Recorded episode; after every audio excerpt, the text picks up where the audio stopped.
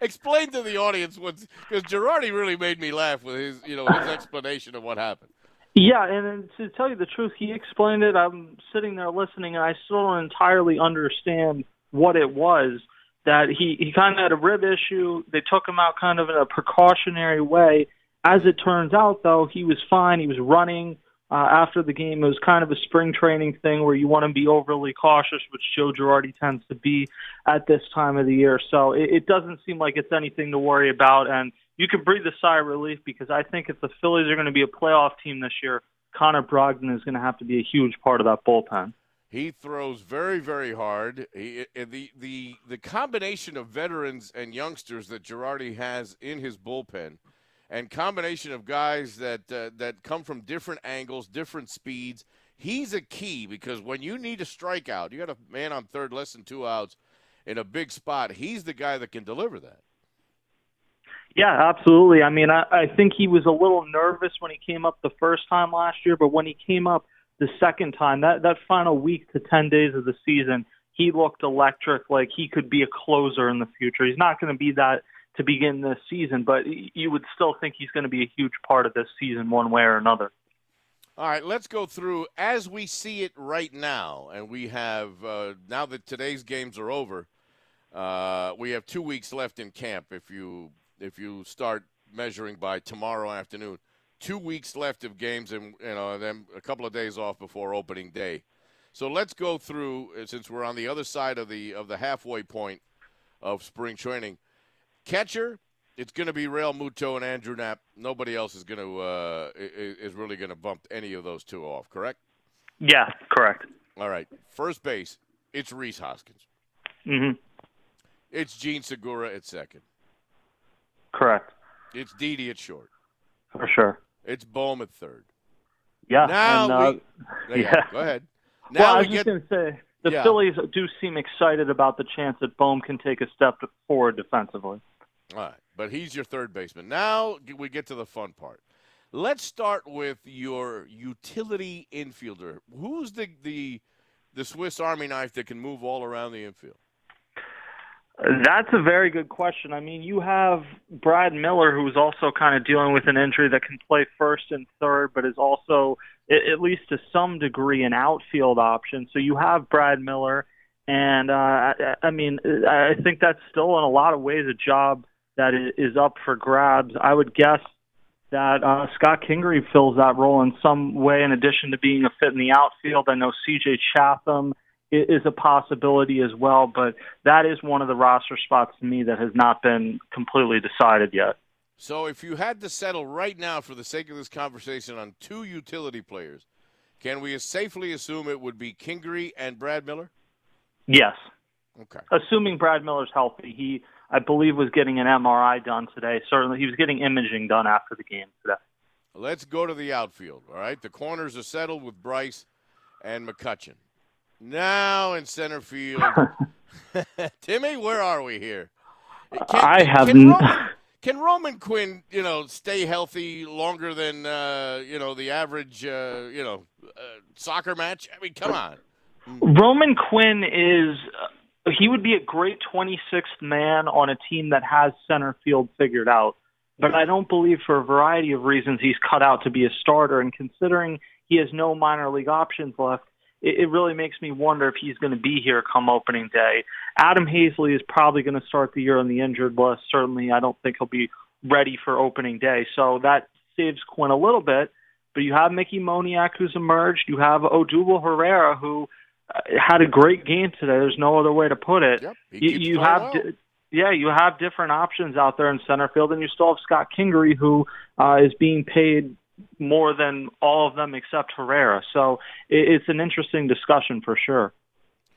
You've watched Herrera in camp, and I've said this several times on this radio station. If you didn't want him to win the job, you should not have invited him to camp because the guy has made it a, his mission to, you know, right his wrongs and get out there and win that center field job. I, it, as, you know, politically incorrect as it may sound to a lot of people, Odubel Herrera right now, Tim, I think is your leader in the clubhouse to be, you know, your opening day center fielder. Yeah, I think he probably is. The the thing is, you do have to add Odubel Herrera to the 40 man roster, so that works against him to a degree. Scott Kingery has looked lost for a lot of spring training. Roman Quinn's swing still looks too long. Adam Haseley is hurt. And Mickey Moniak's looked excellent, but I do think he'll probably open the season at the satellite squad and into AAA because the Phillies want him to consistently play. Look, I, I'm not going to tell anyone to feel about Odubel Herrera. What I will tell you is when I listened to him talk, I felt like he was contrite, and I think as a baseball player, he's done an excellent job. Now, if you believe that what the, the actions that he did are unforgivable permanently, then I, I'm not going to tell you that you're wrong. I think this isn't a, a, a situation where reasonable minds can disagree on this. But t- to me, from a baseball sense he, sense, he probably is your best option in center field. Now, you, you just don't solely focus on the Phillies. You watch everything that's going around, uh, happening around baseball. There are several Correct. teams, including the one I broadcast him, that have a surplus of outfielders, and there's a couple of guys that are out of options. I will give you a possible alternative. If ex Philly Jay Bruce wins the 26th roster spot with the New York Yankees, and remember, he is left handed with power, something that the Yankees desperately need. They need a backup first baseman. Luke Voit's already got issues with his knee, okay? And he can play either of the corner outfielders. Yankees, a team that's on the brink, of, you know, they're right there win, to, to win now.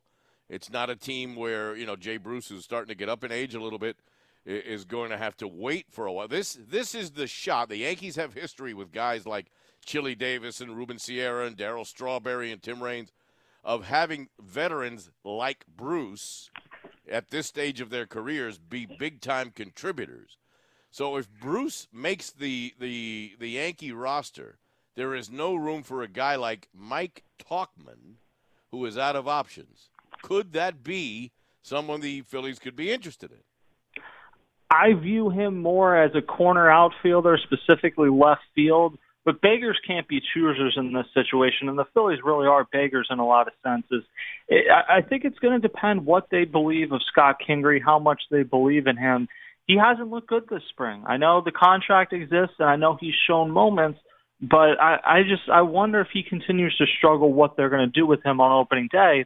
And if you have Herrera, if you have Moniak, if you eventually have Adam Haseley, they're all left-handed hitters. So Tauchman would kind of balance that out for you. So he, he's an interesting name. Again, I think he's probably best geared to play a corner outfield spot, but he's relatively cheap because he's early in arbitration because he came up young. So I, I think it could make sense. And eventually, maybe he becomes your left fielder next season when McCutchen's contract is up. I watched him play center field today, moving from left to right and making some magnificent plays. So don't don't even underestimate him defensively in center field. I think it would be a marvelous addition. And my gut tells me, and, and I believe Tim, you'll know, uh, it's next Monday, correct? It's ten days before opening day that some of these veterans that have that clause, that escape clause in their contracts, have to be, uh, you know, uh, alerted to whether they're going to make the team or not because if they can leave, correct?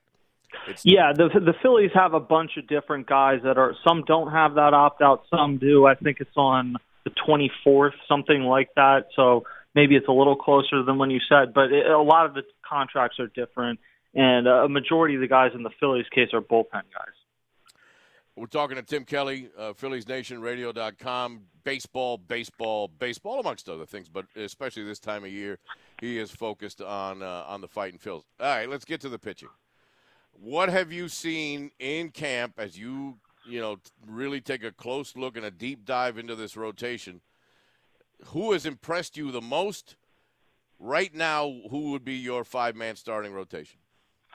I think Zach Eflin has impressed me the most throughout the course of this offseason. The Phillies were talking about how they need to add starters, but they feel really good in the first, not just the first two, Aaron Nola and Zack Wheeler, but the first three. Zack Wheeler had his best season last year, and he's looked excellent in spring training. Seems to have a confidence and have figured things out, so that is a, a very good sign. But Matt Moore has been excellent. He was very good again today. So to me, he's pretty much a lock in that fifth spot. I, I think the thing that makes the most sense for the Phillies is Chase Anderson because he was guaranteed a major league contract begins the season as your number five. You kind of monitor Spencer Howard's workload, whether that means he's in the bullpen or at the satellite squad. And I don't know what happens to Vince Velasquez. I really wonder with the team close to the luxury tax threshold, he's making about four million, give or take, this season. I, I wonder if they'll trade him before the beginning of the season. He could be used in the bullpen as well, but they seem to have quite a few uh, seriously good options there. Uh, I, I wouldn't be surprised at all if Vince Velasquez is not on this team to begin the season. I tend to agree with you, and and I'm telling you, there's still room for a lot of roster, you know, movement uh, in these next couple of weeks.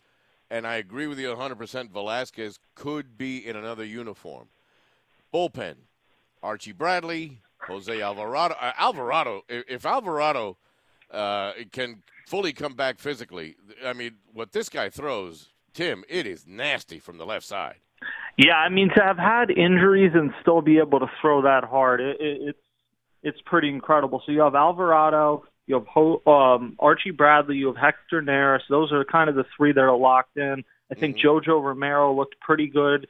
Uh, I've liked what I've seen from Tony Watson. Tony Watson is kind of that you were talking about different changes of pace. Mm-hmm. He's kind of that guy. Um, I'm trying to think who else. You have Brandon Kintzler as a non-roster invitee.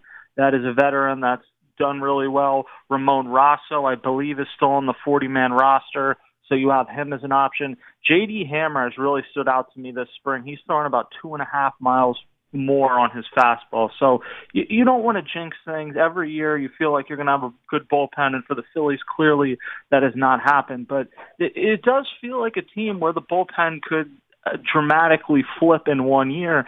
And if this is just a middle of the pack bullpen, they have a very good lineup, and you think they have at least three solid starters. This is a team that can win 85, 90 games and be in playoff contention. And you even did f- fail to mention Hector Rondon, right? I, is another guy that's not on the 40-man roster, but you know another very hard thrower and a guy that, that could contribute. So when when we add it up here, give me some candidates.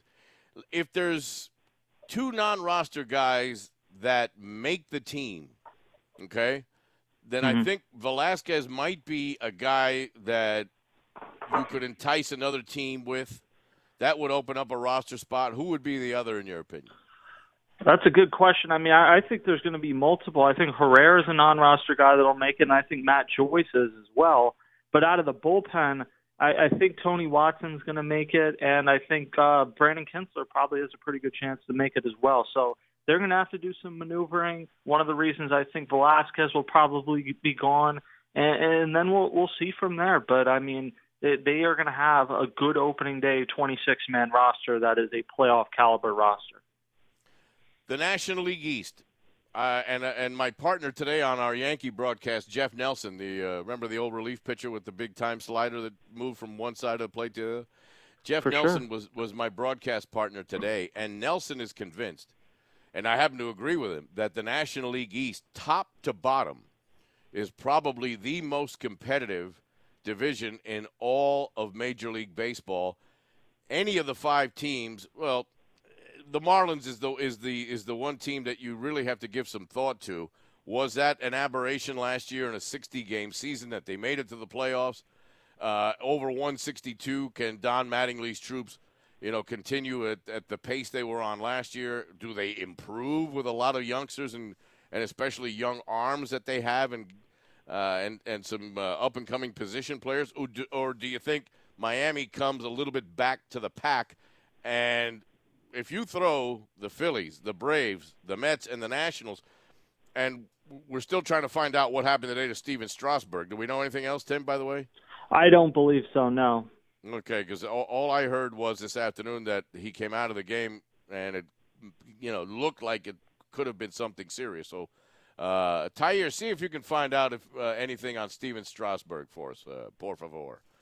But of those four teams, Tim, I think uh, any one of those four, all and really depending on who gets off to a good start, you can't get behind in a division that is this competitive. You can't fall behind early and have to and have to come back to the pack. You you've got to get off to a good start, and the Phillies' schedule right off the bat in April is rather difficult. Yeah, I think the Nationals are probably still too top heavy. Trea Turner and Juan Soto are one of the best one twos in baseball, but the bullpen you still have questions about. You have Max Scherzer is going to be 37 this year, I believe. Strasburg is a Hall of Fame caliber player when he's healthy, but never seems to be healthy. So I'd be surprised if the Nationals won. The Marlins, you mentioned the pitching they have. They may take a step back this year, but from a long term perspective, they are set up super well. Derek Jeter, everyone there has done a, a great job at building that organization up. But I think it comes down then to those three teams: the Phillies, the Mets, and the Braves. I, I'm always cautious to to bet on the Mets because it, it's like betting on the Browns. Like you just know something's yeah. going to go wrong. Even uh, it's a roster that should win 92 games. I think the Braves are the best team in this division. I think they'll win 96, 97 games. But could the Phillies win 89 or 90 games and be a wild card team? I, I think that's a very realistic expectation. So what I am reading on Strasburg is that he left the game in the third inning because of a problem with a calf. He calls it nothing major, but you know he's going to get that checked out. And if and if he's got a, a calf issue for a guy that uh, that uses his legs as much as uh, Stephen Strasburg does, uh, that that could be worrisome uh, for the Washington Nationals.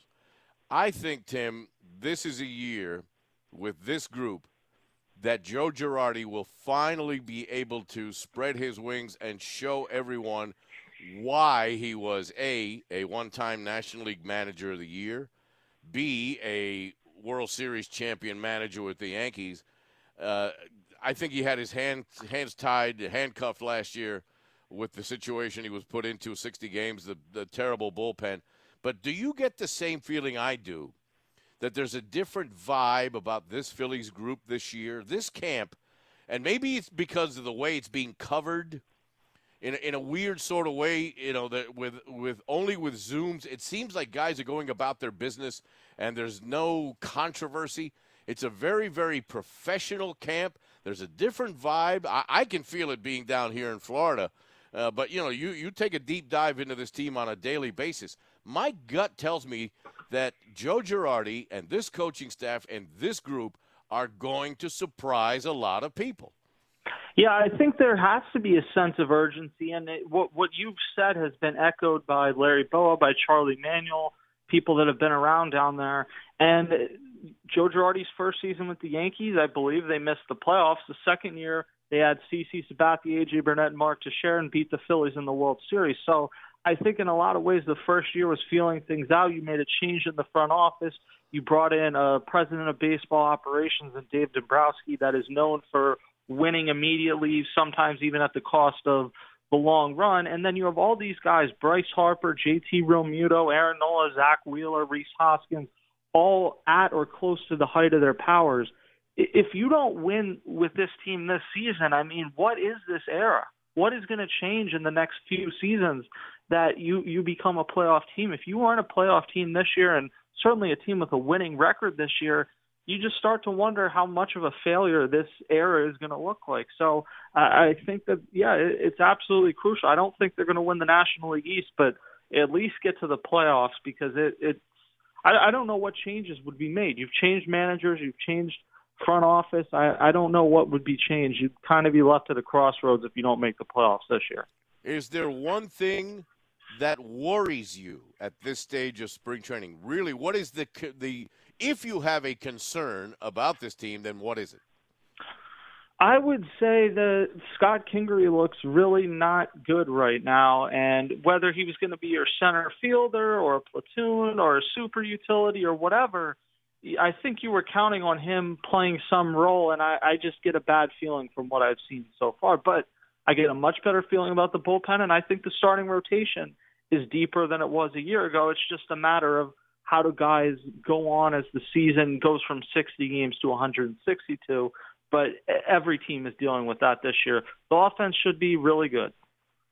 Tell everyone that's listening where you and uh, those folks around you, because you got some very talented young people involved in this whole thing with you, uh, can read everything you guys are writing because your coverage of this team has been spot on. So tell everybody where they can find what you're doing.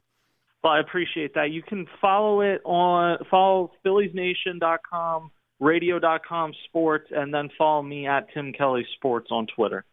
All right, and it, it, believe me, Phillies fans, uh, Tim and who's the young lady that writes also? Should I, I have on Twitter? Destiny Lugardo. She is Dest- uh, as good a person doing these long form stories as there is for the Phillies right now. Uh, she is absolutely fantastic. I, I am uh, I'm very pleased that we were able to bring her up. Follow Tim, follow Destiny on Twitter. They do one heck of a job. Tim, couple of more weeks, and your team is coming north, baby. I can't wait. All right, we'll see you down the road. All right, see you, Ricky. Thank you, Tim.